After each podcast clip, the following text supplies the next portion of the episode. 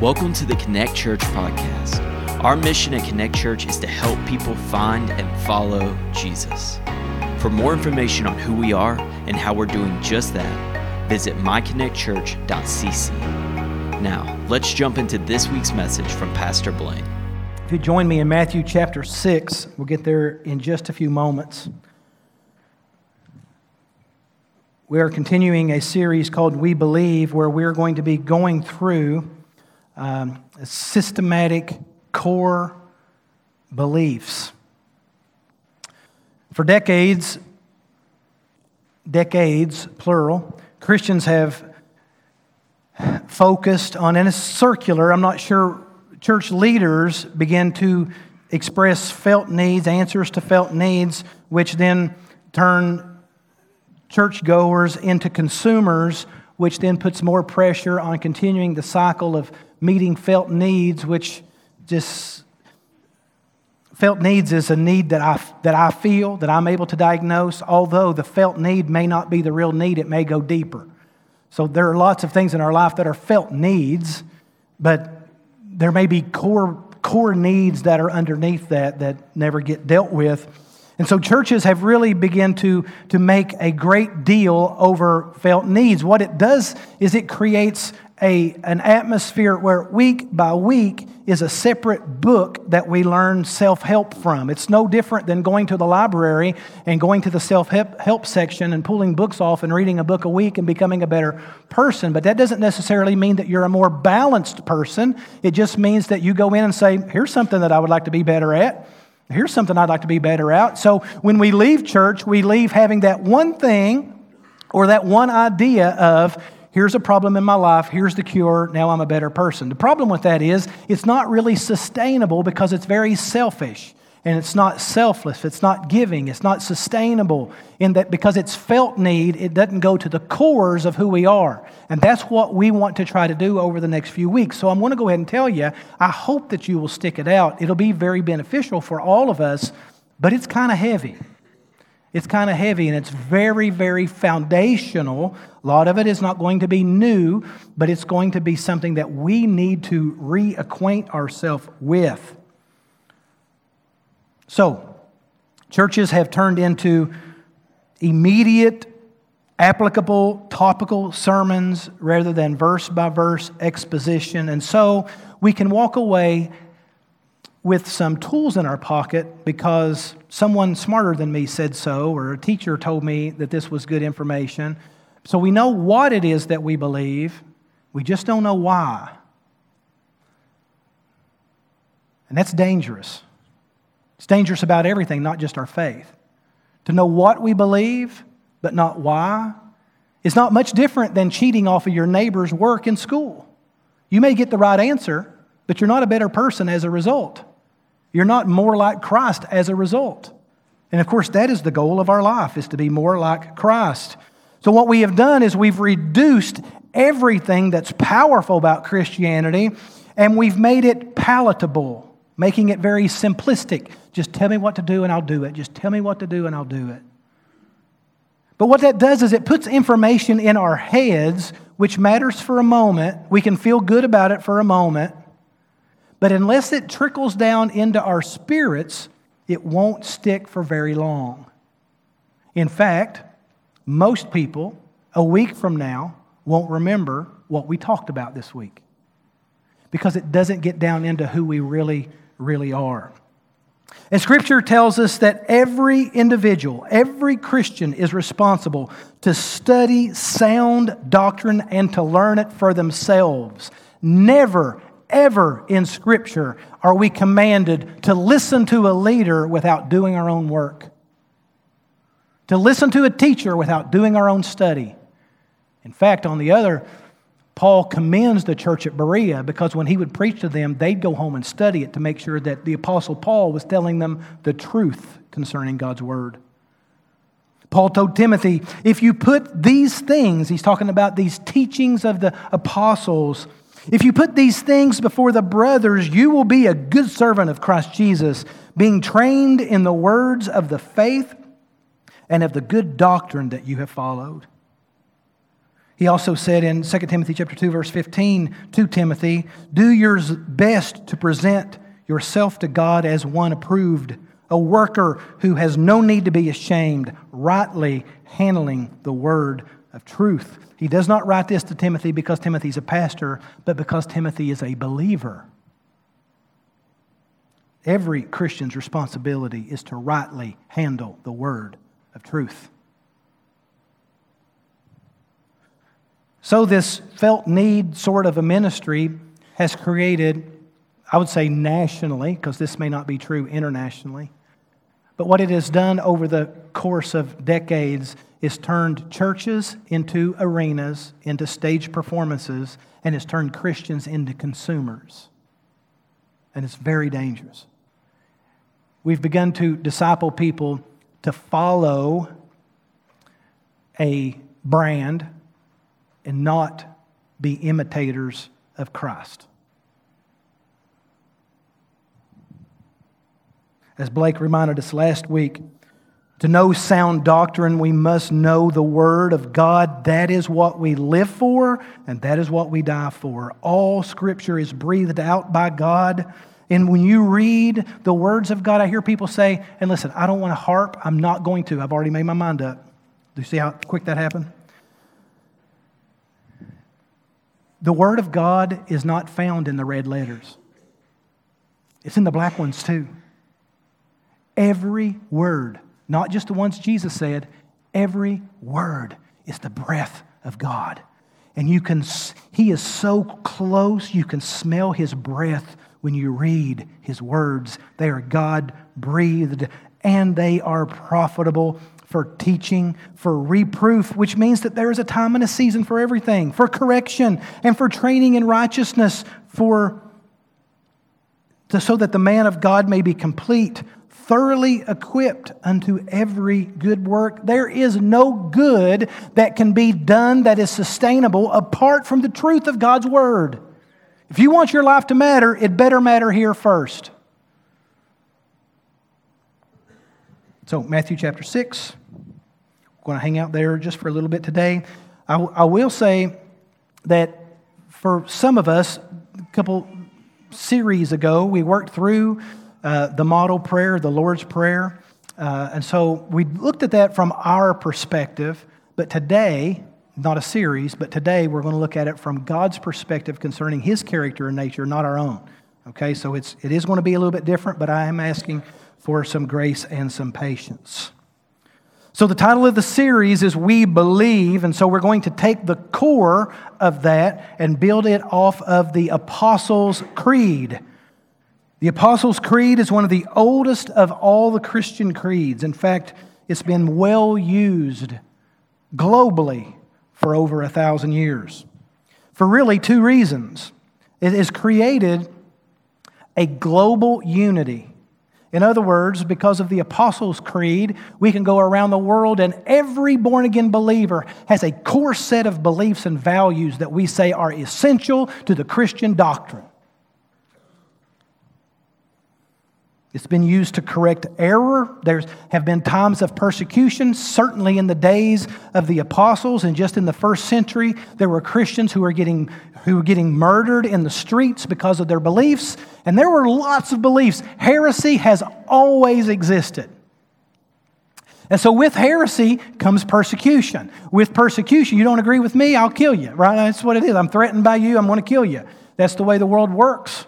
And so, Christians in the street with knives on their back, would you want to know if what it is that you're holding on to strongly is a core belief or just something that a teacher had taught? Yeah, we want to know for sure that these are the things worth dying for. And if they're worth dying for, they're worth living for. And it's much harder to live for these things than it is to die for these things. And so for us, we're not learning what to die for, we're going to go through this series learning what to live for. Why do we matter? Why does it why does it matter? Why is doctrine so important? And which doctrines are so important? Now, it's, it's, uh, so, so they've also been used to teach people to form their view of God and of the church and of the Trinity and all of those sorts of things. So it's also used to not only correct error, and to hold firm a global unity, but also to form people into Christ likeness. And that should be the role of any creed. Now, before we go further, and you will hear me say this again, and certainly for those of you who don't know our church or don't know me, I am not, I am not preaching the Apostles' Creed. I'm using it as an outline to preach the doctrines of the Scripture, of the Apostles' teaching, which the early church devoted themselves to. Okay, so don't go out of here and I know that we, I know that we do it. We, we compare notes with other co-workers or whatever churches. Well, our pastor's preaching the Apostles' Creed. That is not what we're doing, okay? We're just using it as an outline. Creeds have no authority unto themselves. Zero authority. The Apostles' Creed is not important because it was written by and from the Apostles' teaching. It has authority because it derives its authority from the truth of God's Word. Creeds point outside of themselves to an ultimate authority, which is the Word of God. Let me use this as an illustration. Just like the moon may look like it has light, it may look like it has heat, it has neither. It is a mere reflection of the sun, which is the light and which is the heat. A creed is the same way. The creed reflects, but it has no light, it has no power, it has no breath. It just sits there the authority that it may have comes as a reflection of the Son of the Word of God. A creed also helps us with symmetry, it keeps things in balance, harmony. It'll help us shape us as more fully formed followers of Jesus Christ. And there are a lot of false truths that circulate. When we hear one preacher over here say something, it's opinion, and another preacher say something that's an opinion, and this one over here says something, and we try to say, how can we find some balance to that? How can we find out? And we end up making everything so simple, so watered down that it has not the Word of God, which means it does not have the breath of God, which means it does not have the life of God, and that's what most churches have turned into.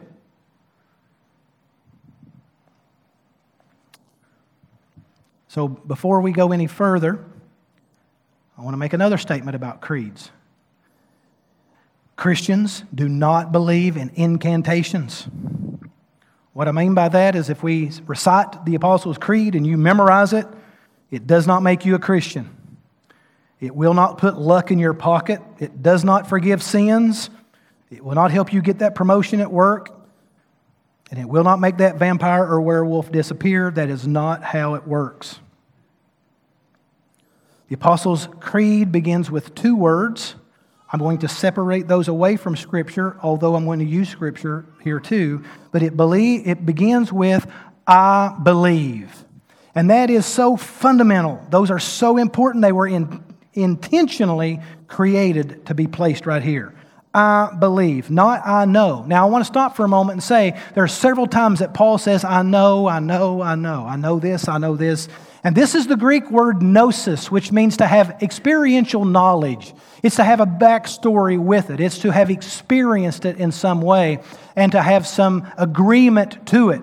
And so it would be in Greek. English doesn't have that word. In Greek, though, if the creed was written in Greek, it would use the same word. It's experiential knowledge. It's not ahead of information, this knowledge is experiential that affects behavior. And so, what I would say about that, and I think it's very important going forward because I may even have to mention this a little bit uh, uh, along the way. You can know things in your mind, but it doesn't necessarily change the way you behave. So, there's lots of things that we know. I mean, you know to brush your teeth but there's a lot of people that doesn't change the way they behave. That's funny. You laugh there. You know to drive the speed limit, but it doesn't necessarily change the way you behave, right? Knowledge does not necessarily change you. Beliefs do. When it trickles from your brain down into your heart, heart is where we believe, and belief is where behavior resides. So when we say, I believe, we are making an experiential announcement pledging a, an allegiance that we have experienced, and our behavior follows suit. In other words, when we begin to say, I believe, it's very personal, I believe, we are saying, for this reason, I live my life and take my breath. It is a very, very heavy announcement, a very heavy creed, a very heavy belief. Now, it is the greatest form of rebellion and the greatest form of allegiance. What do I mean by that? When we stand together ever and we sing our songs and we make our announcement, man, I, I tell you what, it, it empowers me. I sit up here and sometimes I just don't sing. I want to just listen because it, it just encourages me so much to know that I'm not alone.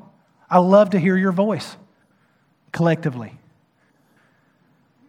Thank you. I'm getting some of it back. I've been out a week. I'm getting it back. I love to hear our voice as we sing. I love the power of we exalt you. Oh, I, I exalt the Lord, but I love we exalt you. It's collective. And it stands in the face of a materialistic, selfish world when we say, when everybody else is pledging allegiance to the things of this world, Lord, we exalt you. That's powerful. And the creeds will help us do that. The creeds put us all in unity together, and we turn our backs against the things of this world and say, For this reason I live my life. And this is why I live this way. But it's the greatest form of allegiance, too, because we gather so much encouragement from each other, knowing that we're not standing alone, we're together. Now, again, I'm not putting creeds on any sort of a pedestal, it's just a simple core statement that puts us all in unity together, but we will be going from the Word of God. Okay? So, uh, what I would like for you to do, we're going to risk a moment of awkward. We're all going to be awkward together. This is terrible. Some of you are going to say, I cannot believe that he's making us do this. Uh, believe me, it's awkward for everybody. I'll be the leader, I'm already standing. We're going to learn the Apostles' Creed because I want you to be able to have this litany of beliefs. And then we're going to go into Scripture and we're going to find why we believe those things. And it's going to begin to impact our everyday counsel, our everyday life, our everyday way of thinking, okay? So we're going to do that with respect. We're going to take it seriously. But I'm going to ask you, for those of you who will, if you can stand, if you will do that, and we're going to recite the Apostles' Creed together. Now, I want to give you a little bit of uh, instruction. Part of the power of this is listening to the person beside you, okay? If you're not saying the same words as the person beside you, you're not doing it right, okay? So to do this collect, I mean, we don't sing songs that way. well, some of us, but we're not going to do that this way. We're going to be on point, okay? I'm not grading you for accuracy, but it's very important for us to hear the we in this, okay? You ready? So you just repeat, say it as I'm saying it. Don't repeat. Say it as I'm saying it. I'll, I will lead us. Ready? I believe in God the Father Almighty, creator of heaven and earth. I believe in Jesus Christ, God's only Son, our Lord, who was conceived by the Holy Spirit, born of the Virgin Mary, suffered under Pontius Pilate, was crucified, died, and was buried. He descended to the dead. On the third day, he rose again. He ascended into heaven. He is seated at the right hand of the Father and he will come to judge the living and the dead. I believe in the Holy Spirit, the holy Catholic Church, the communion of the saints, the forgiveness of sins, the resurrection of the body, and the life everlasting. Amen. You may be seated.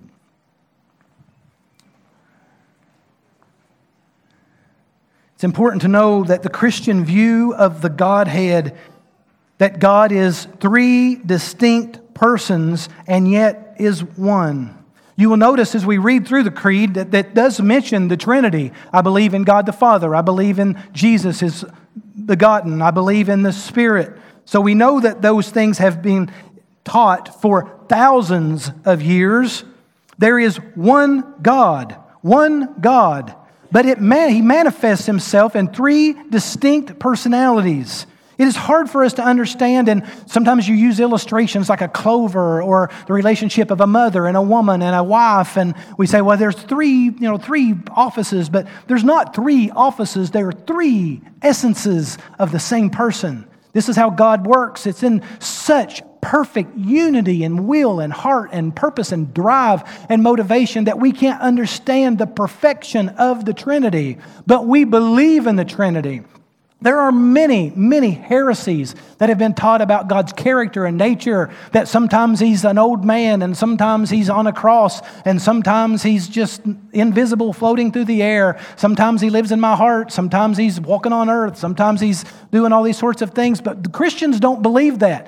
Christians never have. Christians have a really clear understanding of how the Trinity works in perfect union, where Jesus is in the water and the Father speaks from heaven with a sounding voice This is my beloved Son in whom I am well pleased. Hear ye him, and the dove descends as the Holy Spirit upon the whole scene. This is proof that there is symmetry in the Spirit, in, excuse me, in the Trinity and how the Godhead works. So when we say God, we're talking about the Godhead, all three. When in the Old Testament, Genesis chapter 1, God said, God, Elohim, he, Elohim, the I am in Hebrew, is the equivalent of plural ES in English. In the beginning, God created the heavens and the earth, but we won't use plural because it's one person. In three essences. In the beginning, God created the heavens and the earth. But we find out pretty quickly that it was the Father who willed it to be. And then when He made man, He said to Himself, It is not His will that any would perish, but that all would come to repentance. Right? Now, I'm not going to take a lot of time to explain a lot of this because I have done that in the past and I am sure to do it in the next few weeks. But we find out also in Colossians chapter 1 that it was Jesus Christ that all things were made by him and for him and through him. All things subsist or consist or are held together. Nothing exists that wasn't made by the Son. And it is the Spirit of God that brings things to life energizes things in the Hebrews, what it means, hovered over the face of the deep. That's the Spirit of God energized life into being.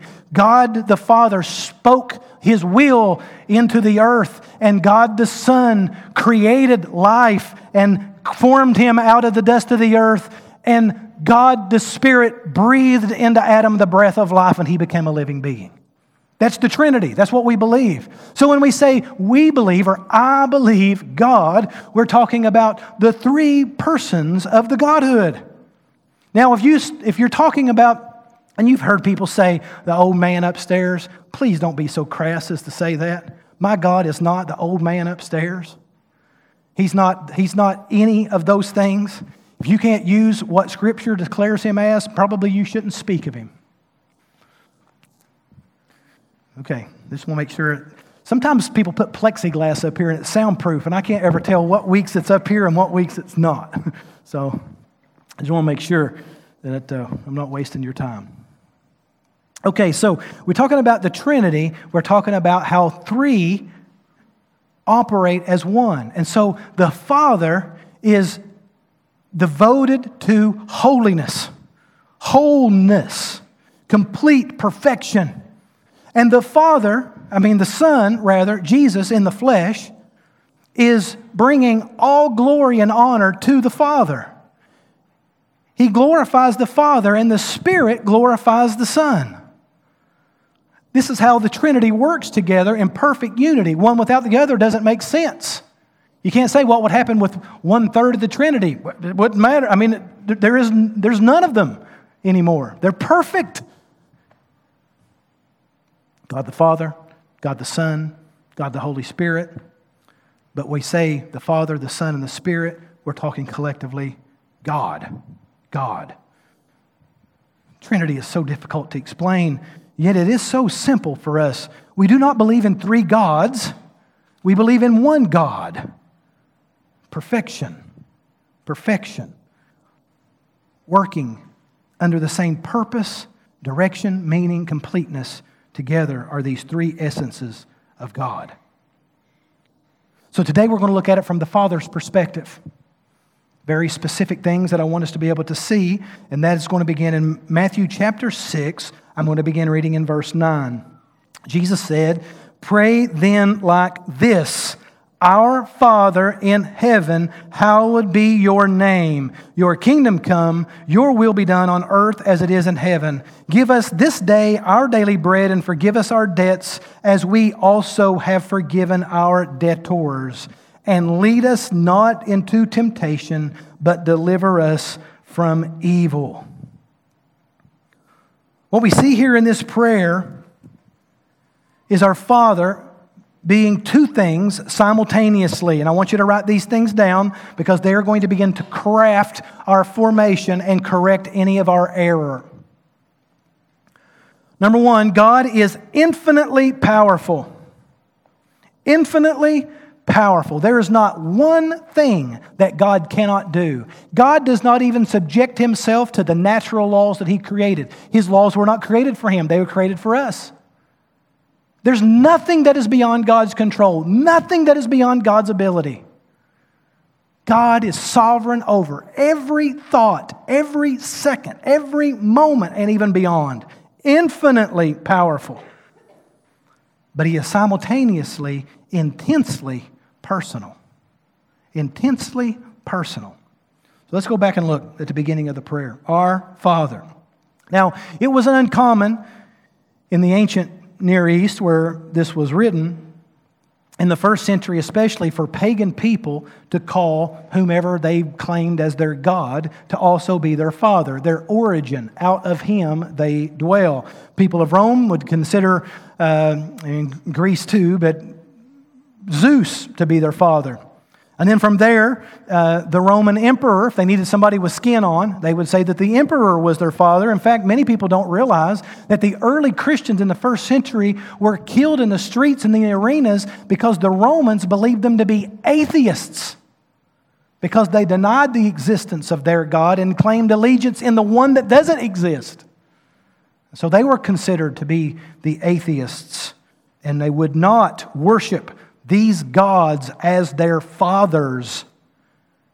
If you remember giving allegiance to Zeus, man, Zeus is the kind of daddy you really don't want to play with, right? He's, he's waiting for you to mess up. He's sitting up there on you know, his throne with a lightning bolt, just kind of just knowing you're going to do it, just waiting for you to do it. And then as soon as you act like it, boom, zap.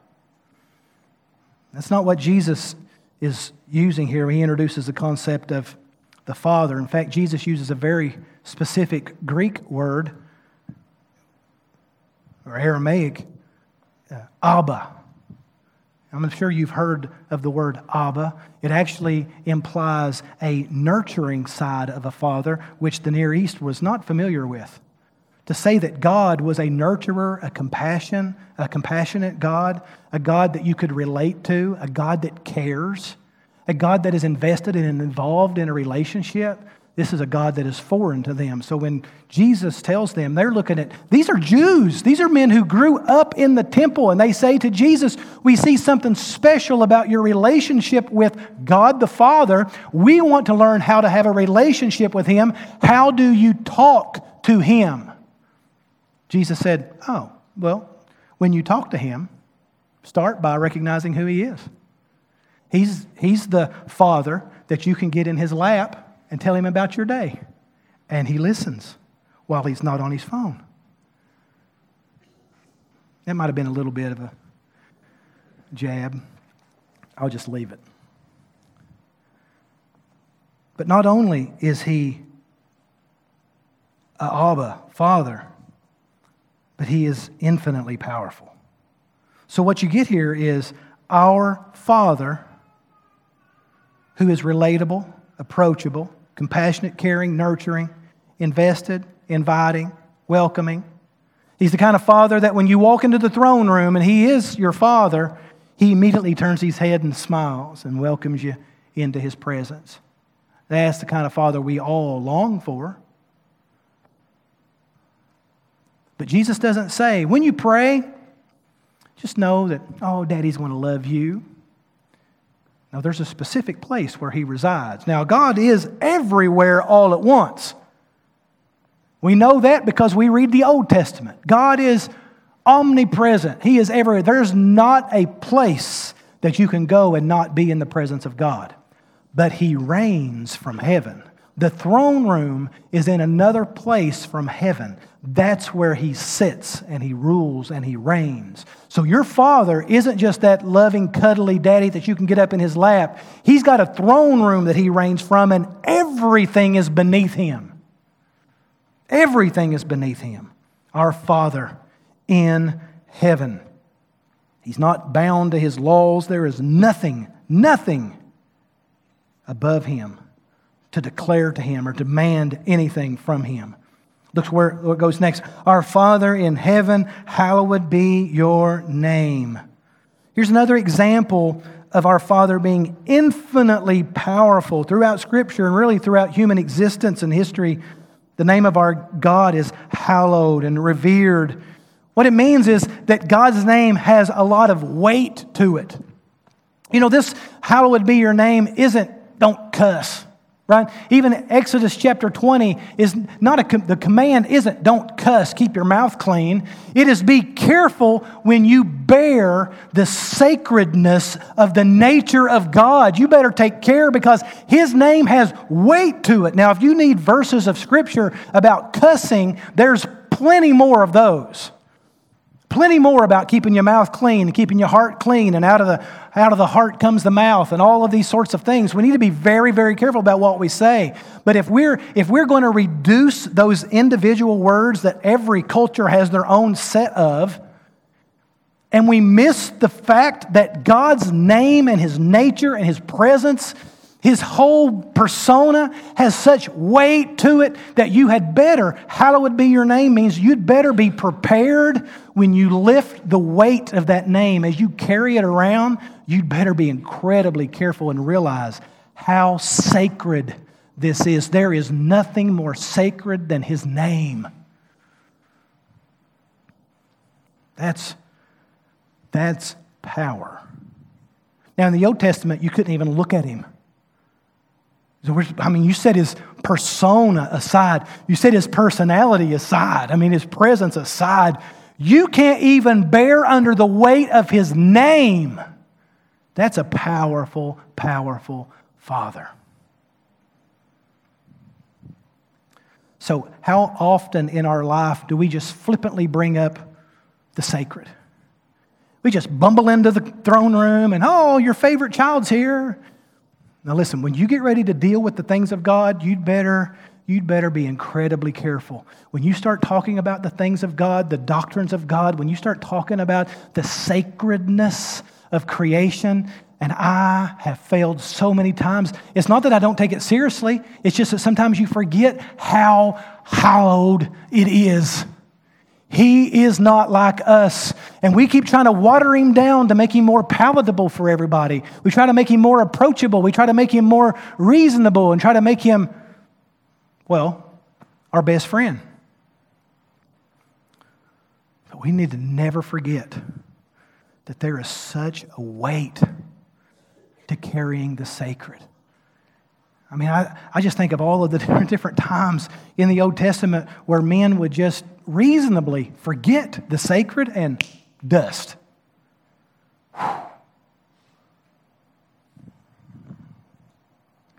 Hallowed be your name. That's why the, in the Old Testament he says, Don't take the name of the Lord your God in vain. Don't take his name lightly. I mean, we come up with nicknames, we come up with all sorts of euphemisms so that we don't say that name, act like that's okay. Listen, when you're handling the things of God, we need to be careful to do it God's way. He is worthy of special, unique honor. From there, your kingdom come, your will be done on earth as it is in heaven. Here's the thing about the kingdom of God. When we first saw Jesus in the flesh, born of the Virgin Mary, when we saw him, this was the inauguration of the kingdom of God. When Jesus starts living, he starts walking, he starts teaching, he starts telling people about the kingdom. And he tells them from time to time, the kingdom now is and is coming, and you are near to the kingdom. You're not far from the kingdom. The kingdom, the kingdom, the kingdom, which means that there is a world that is existing that is exactly happening at the same time as this world. It's a spiritual kingdom. Now, if you want to live with both feet on this ground, you're welcome to do that. But this place is not the kingdom of God. God's kingdom is in another realm. And you can't live in that realm apart from Jesus Christ. So when we first saw Jesus in the flesh was the first time we were inaugurated with the kingdom of God. We got an idea of seeing what that was going to look like. When Jesus looks at the water and says, "Peace, be still." Boom. When Jesus speaks to dead things and says, Get up, and boom. Wow, this is the inauguration of the kingdom of God. Now, it's not like that everywhere, but when Jesus comes again, and he is coming again at any moment, by the way, at any moment, we believe in the imminent return of Jesus Christ. Any moment could be the very last one. He is coming. And when he does, it'll be the consummation of the kingdom of God which means that it'll be the final fulfillment and we will all experience the kingdom together. Where the lion will lie down with the lamb, where deserts will give birth to rose petals. This is an incredible kingdom, a millennial kingdom, an eternal kingdom that'll begin to exist, the consummation. And so we are praying to Him who is able to make old things pass away and all things become new. Your kingdom come, and your will be done on earth because you are infinitely powerful, seated in heaven. And Lord, we want to, we want to see your reign come to earth, and we give him the ability to live his nature and character out through us.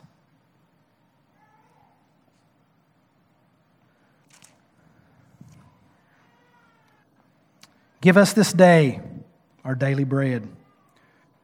Now, we're shifting gears here just a second because we move from God being infinitely powerful to being intimately personal.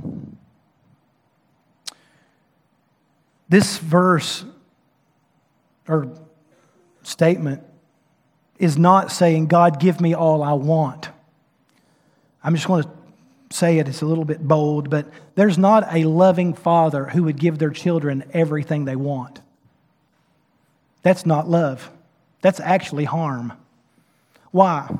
Because children are incredibly immature. What they want in one moment is not what they want in the next moment. And mature parents recognize that. Jesus in the book of Luke says, What father, if a child asks for bread, would give him a stone? Right? And if God, if you who are evil parents know how to give good gifts, what about your Father who in heaven, who is infinitely powerful, knows how to give good gifts? So when you say, Lord, give me this day my daily bread, give me what I need, not what I want, because what I want might hurt me. You're really placing yourself under His complete sovereign authority and you're making a declare, declaration that you want what He wants for you more than you want what you want for yourself. It's only a selfish, unloving father who's trying to get rid of their children by saying yes all the time. Loving fathers don't say yes to their children. Loving father say nope, and you can pout all you want. I'll be the killjoy because I know that the thing that you want right now is not good for you. So you can pout, you can cry, you can get upset, you can whine me, all you want to do. I'll absorb your little poutiness. I'll absorb your, I can't believe you. I'll take it so that you can grow, you can grow to be healthy. Our daily bread is not that God gives you everything you want, it's that He gives you what you actually need. He says, Look, I love you. And I, this is what I want to be formed in you. You know the verse of Scripture that says that we should train up a child in the way he should go, and when he is old, he won't depart from it? You know that verse? Well, so in the way he should go, oftentimes it gets misunderstood in that train up a child and hold them to the line. This is force them into this straight, narrow path. That's, that may be good, but that's not what the verse is saying. What the verse is saying in Hebrew is that a caring, loving, personal father will look at their children and see what they need in their life. To see the direction, to, to pray over them so much to know what God wants to do in their life, and to train them, the Hebrew says, according to their bent. So as they are bending one way or the other, the father's responsibility or the parent's responsibility is to make sure that the children stay within the boundaries of where God wants them to live. And when they are old, they will have formed the way God wants them to form. That's exactly the way God forms us. It's the way He loves us. It's what He's saying right here. When we surrender ourselves to the daily provisions of God and we're satisfied with God's personal, His intimate care for us, He has a personal plan for you. He knows just like you care for your own children and your parents cared for you. He knows exactly what it is that you need to be at exactly the right moment you need to be at. And that's what you're going to get for the day, is what gets you to the end of the day. To be like Jesus Christ. And for us to want anything other than that is to reject his power. And we pendulum shift like this. Oh, when we want, when we want, we appeal to that power. But when we need, it's like kids. Solomon said in Proverbs chapter 30, he said, Two things, this is the wisest man that's ever lived. Two things I ask of you, Lord. Give me neither poverty nor riches. Feed me with the food that is needful for me. Why? Lest I be full and deny you and say, Who is the Lord? Or lest I be poor and steal and profane the name of my God. So, what Solomon is saying is there's two things. Wisdom has taught him to want two things or not want two things. I don't want to be full. I don't want to have everything I want because if I have everything I want, I won't recognize that you are my provider. I might forget you. Boy, material possessions have a way of doing that. When you don't need God for daily provision, He kind of forget that He's intimately personal. But Lord, I don't want to be hungry either because if I'm hungry, I might steal, I might cheat, I might get upset enough to complain about my life, which does damage to your character and nature. So, Lord, if I could just ask two things I don't want everything I want, I don't want you to give me everything that I want, but I don't want to be hungry. You know what that word is called? Satisfaction, contentment being formed according to our bent, trusting God as our provider because He loves us so much, and He's powerful enough to have a personal plan for your life.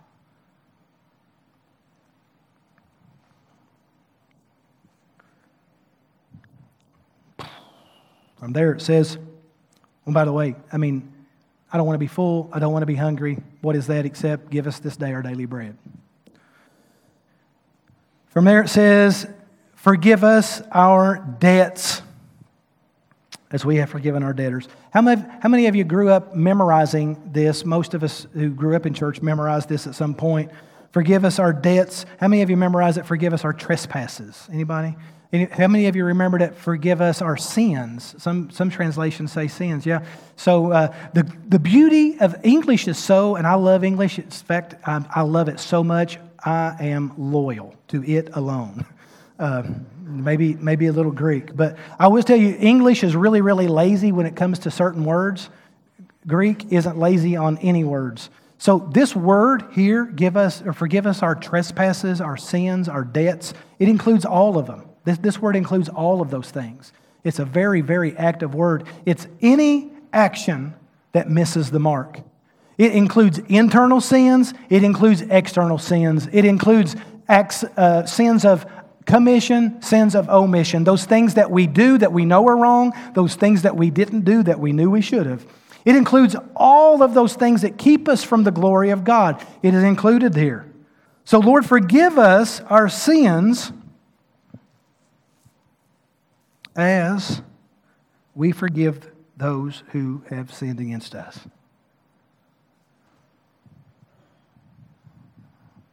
You realize that your sin, your sin will always have collateral damage. Now, I know that there are things that you think you don't want anybody to ever know about. Those thoughts will become actions, actions will become habits. You know that old thing habits become character. And so, when you begin to see things in your life that do not line up with Jesus Christ, that is the Lord Himself being so intimately personal with you. He's tapping you on the shoulder and saying, This is an area that you need to get corrected. When you recognize that there is a thought, that there is an action, that there is a desire that does not please Jesus Christ, that is the Lord loving you so personally. So personally, there is no temptation but such as common to man. But the Lord will give you a way of escape. If you find yourself in the middle of a sin, it's because you have bypassed every off ramp to get there. Because God loves you so much, He knows the fingerprint of your sin type. And He taps you on the shoulder every time you are reminded that this isn't right, this isn't right, I shouldn't be doing this, I shouldn't be thinking this, I shouldn't be saying this. Tap him on the tap, tap, tap, tap. That's a loving God that does that. And if you won't listen, listen to me closely. If you won't listen to that gentle tap of a loving Father, you will deal with a powerful God who will not only tap on your shoulder, he will expose you to the world. Because he loves you too much to leave you in the dark. He loves you too much to leave you in the harm. That is a intimate, personal God who loves through your sin but does not want to leave you in it. That is love. That is not judgment. It will be judgment. So, what that concludes us into is to think that God, and I know that you've heard this, it didn't used to be so, brothers and sisters, where we hear all the time God is a God of love, God is a God of love. Listen, God is a God of love, but not at the expense of his wrath. We have pendulum shifted back to where we, I know you've heard people say, I've heard people say, well, I can't believe that, that a loving God would, whatever that is that you don't agree that God did. I can't believe that a loving God which says that a loving God would do it this way, which means that we know more about being a loving God than the loving God knows about being the loving God. Because I disagree with him. He shouldn't have let that thing happen to me. Listen, you cannot, you cannot have love apart from wrath. It cannot exist. Love cannot exist. Let me give you an illustration. I love my family, my wife and my kids. I love them. I would die for them, but I live for them. I love them. And because of that love, you've never seen wrath until you've tried to harm one of them. I assure you. Okay? Right? Because love exists, wrath exists. That make sense? So, God is a God of love, but He is also a God of wrath. In fact, the Bible says that the wrath of God abides on the heads of sons of disobedience. It is Jesus' blood that was spilled on the cross for us that removes the wrath of God from our heads. God is a God of wrath on the other side of Jesus. You can have his wrath now or you can have his wrath later, but his wrath will be satisfied. And Jesus Christ satisfied it. If we're not careful, we turn God into this light-hearted, oh, it's okay, it's no big deal kind of a God. Your sin has collateral damage. What I mean by that is your sin can only be forgiven not by your confession your sin is not even forgiven because of your repentance. Your sin is not forgiven because of your nagging guilt. Your sin is forgiven because of the precious blood spilt by Jesus Christ on the cross 2,000 years ago. That's why the wrath of God is settled, not because you feel bad about your sin. It's a gift of God that He gives us repentance. And repentance trickles from up here down into our hearts And when it gets into our hearts, it begins to affect our behavior. That's why we must pray for God to give us repentance because we cannot muster it on our own. We don't have it within us. So, forgive us our debts, our sins. Forgive us of our trans- transgressions, our trespasses, as we forgive. Listen, this is great because, I mean, it's, it's just helping me maybe a little bit. Um, when I'm satisfied that my identity is in Jesus Christ, I mean, I know that He has forgiven me. I know that I can, and I don't want to be too familiar here, but I know that I can approach Him and He is welcoming me into His presence. And I know that He is satisfied with me, and I know that He has a direction for me, and I know that He is parenting me, and He allows me to sit in His lap and tell Him about my day, and He listens to me. When I know that that is my current kingdom existence, you have no power over me. You say whatever you want to say about me. You can say whatever you want to say. You can do whatever you want to do. You can live however you want to live. Uh, you have no power here because I am completely caught up in my powerful God and my personal God. So, as long as I know I'm forgiven by Him, I'm not holding your sin against you. Forgive me as I forgive one another. It's very powerful, by the way, because if I'm not satisfied in my relationship with Christ and I don't find my identity in Him and He's not enough and I disagree with the purpose and plan that He has for my life, I'm waiting for you to offend me. And I've got a list a mile long of problems that I have with each and every one of you because I'm so dissatisfied with who I am. It makes me feel better to be angry at everybody. But if I'm satisfied in Christ, bygones be by. Now, you can be mad at me if you want. That's not my plan. I know I have failed every one of you at some point or another. And if I haven't yet, I will. I'm sorry. Forgive me. Jesus Christ has forgiven me. Forgive me. I'm just a human being. But let me know it. Don't hold it against me because I want there to be a melting of unity together because we believe in God the Father. Let that be where our agreement comes and our relationship to an intimately powerful, infinitely powerful, and intimately personal God. Almost done. Give me just a couple more minutes and we'll be done. I, I want to just, I want to just remind you of, of this. Uh, um, we're talking about this powerful, powerful Father, and and He says, you know, lead us not into temptation. You know, the, the, the Bible promises our loving, intensely personal, infinitely powerful God is always giving us a way out, right? We always have a way out, which means that you, you can be holy unless you don't want to. You can either deal with the loving embrace of a powerful God and an intimately personal God, or you can face the wrath of his power. But you'll never be tempted beyond what you can bear. And then the prayer ends with his infinite power again. And lead us not into temptation, but deliver us from evil. How many of you memorized it as evil? How many of you memorized it as deliver us from the evil one? Yeah, so you can tell which churches and which translations people use over the years. Again, this is a unique Greek word which implies both because all evil comes from the evil one, right? So it's the same. Now, here's what I love about the Bible when it comes to God and Satan and angels and demons. And, you know, if you, if, you, if you look at society, I'm going to try to get this real quick. If you look at society, Satan's got a lot of power. He's a pretty mean guy, right?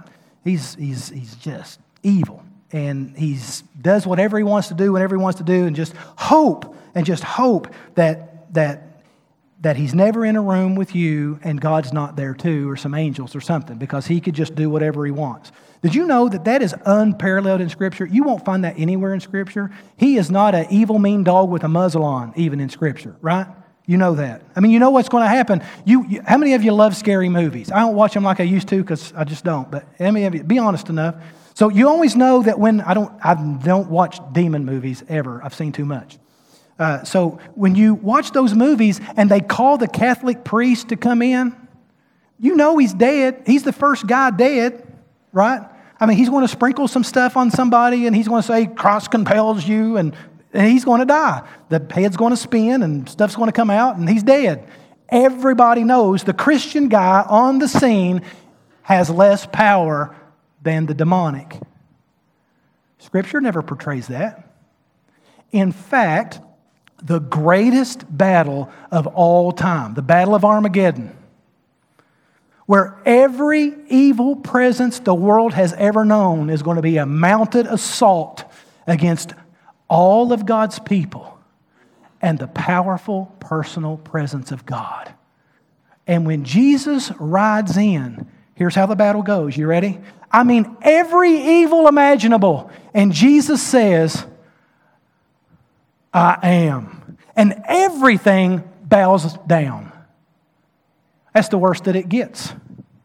That's the most power we ever see Satan have in all of Scripture. Listen, greater is he that is in you than he that is in the world. Deliver us from temptation, deliver us from evil. Listen, the only reason you would ever give in to evil is because you want it. And you want it because you're not wrapped up in his infinite power and his personal presence in your life. Well, let me just close by saying this, and I think we need to hear this. We typically pendulum shift like this in our life. We, we can imagine a God, if you're like most people, and I don't mean that as an indictment, but you grow up in a society where, and we have certainly because of all the way from the Industrial Revolution all the way through the World Wars and all of that. But dad's not at home. Dad's not involved. He's a man's man. He's a don't bother me kid. He's a, you know, he's too busy for you. He's never satisfied. He's never pleased. And so our biggest problem with understanding God's character and nature is misunderstanding our own fathers. Maybe he wasn't even there. Maybe he was, he was absent. Maybe he was emotionally unavailable, as they say today. Whatever the case may be, we have a hard time. listen, I can tell you, you can say is God personally, is He uh, infinitely powerful? Absolutely. That man speaks and the world stops. There's not a thing that my daddy can't do if he wants to do. I get that. And so most of our faith is a matter of checklists. I don't want to see a show of hands. But your Christian life becomes checklist. Don't disappoint dad. Don't disappoint dad. Don't disappoint dad. Don't make dad mad. Wait till dad gets home. Dad, dad, dad, dad, dad, dad, dad. I'm so scared of my dad scared to mess up, scared to do anything. I, prayer life is terrible because when I stand in his presence, all he does is just scolds me, scolds me, scolds me. It's never enough, no matter what I do. So we're kind of fearful of that infinitely powerful God, but we can understand him for sure. And when we think about our Father who art in heaven, we go, whoa, boy, I know the weight of that. But to think about a God who is compassionate and caring. Well, maybe we shift on the other side of it though, and we just feel, hey, Jesus is my homeboy. Hey, me and God, we got our own thing. Oh, we just enjoy, I just. Listen, if that's your version of God, you don't know Him because you can't have a relationship with Him like that. He is infinitely powerful, He's not like you.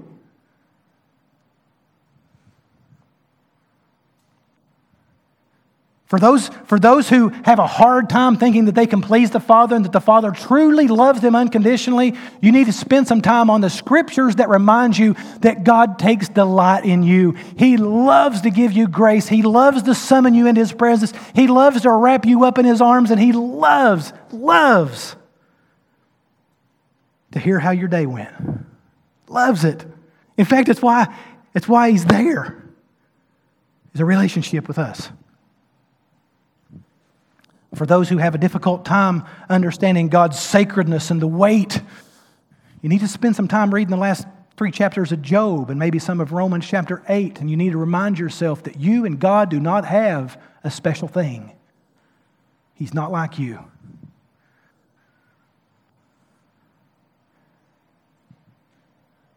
He's both of those things simultaneously. He's the God that when we approach Him, and I'm, I'm trying my best to learn, Lord to be able to approach Him in prayer and bow the knee and to have Him lift your head.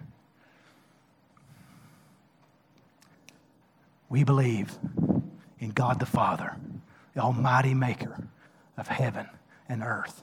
He is infinitely powerful, He's intimately personal. And when we wake up in the morning and we don't know how we're going to make it through the day, and there's a the bottom falls out in our relationship or falls out in our finances or falls out in our life emotionally or whatever the case may be, you need to remember he is there's not one thing that's not beneath him. He is the provider. He is the nurturer. He is the path maker. And he summons you into his lap. Let's pray. Lord, I just pray that you would uh, speak to our hearts this morning. I pray that you'd tap on our shoulder gently and remind us of our sin. I pray you'd also remind us that if we don't respond to that tap on the shoulder, that there's a megaphone to come. Be sure our sin will find us out. But that's your love. So I pray, Lord, that we would uh, make a decision to follow you all of our days, to be obedient to you, be surrendered to you, because you are powerful. And we should, we should prepare ourselves to carry that weight when we go off into the world and we act like we know anything. We declare your excellencies. As ministers of reconciliation, it is our responsibility to carry the name. Lord, may we never do so flippantly. May we never do so as a joke. Forgive us where we've done that, Lord. Help us to live holy lives. Help us to live in symmetry between your power and your presence. May you receive all the glory. In Jesus' name I pray. Amen. If you need help finding or taking your next step, send us a message at hello at myconnectchurch.cc.